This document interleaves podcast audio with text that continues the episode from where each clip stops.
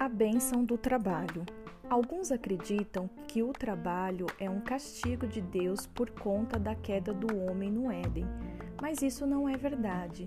Antes da queda, por exemplo, Deus já havia estabelecido trabalhos a serem feitos por Adão para que ele, juntamente com Eva, pudesse também participar do cuidado com a criação. O próprio Jesus chegou a dizer que o Pai trabalha até agora e eu também trabalho. Isso está em João 5,17.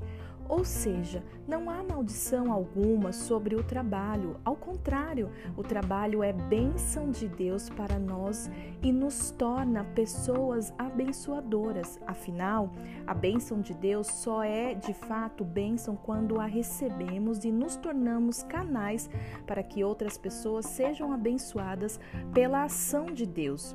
Em cada ocasião, o salmista afirmou: Poderás viver então do trabalho de tuas mãos, será feliz e terás bem-estar. Isso está em Salmo 128, no versículo 2. Com isso, compreendemos um pouco mais que podemos sempre nos alegrar com estar trabalhando.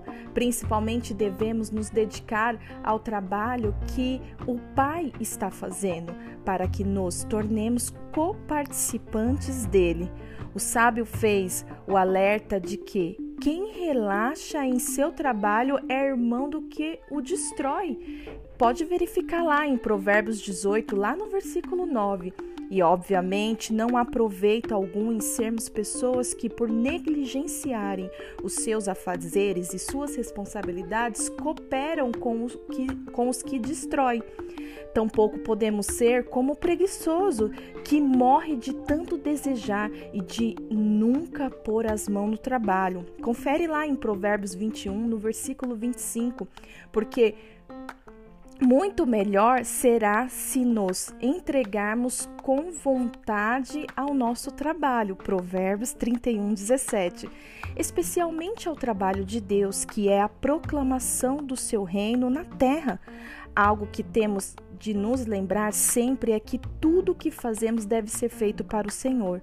Afinal, quer vocês comam, bebam ou façam qualquer outra coisa, façam tudo para a glória de Deus. Isso está em 1 Coríntios 10, 31. Deus abençoe.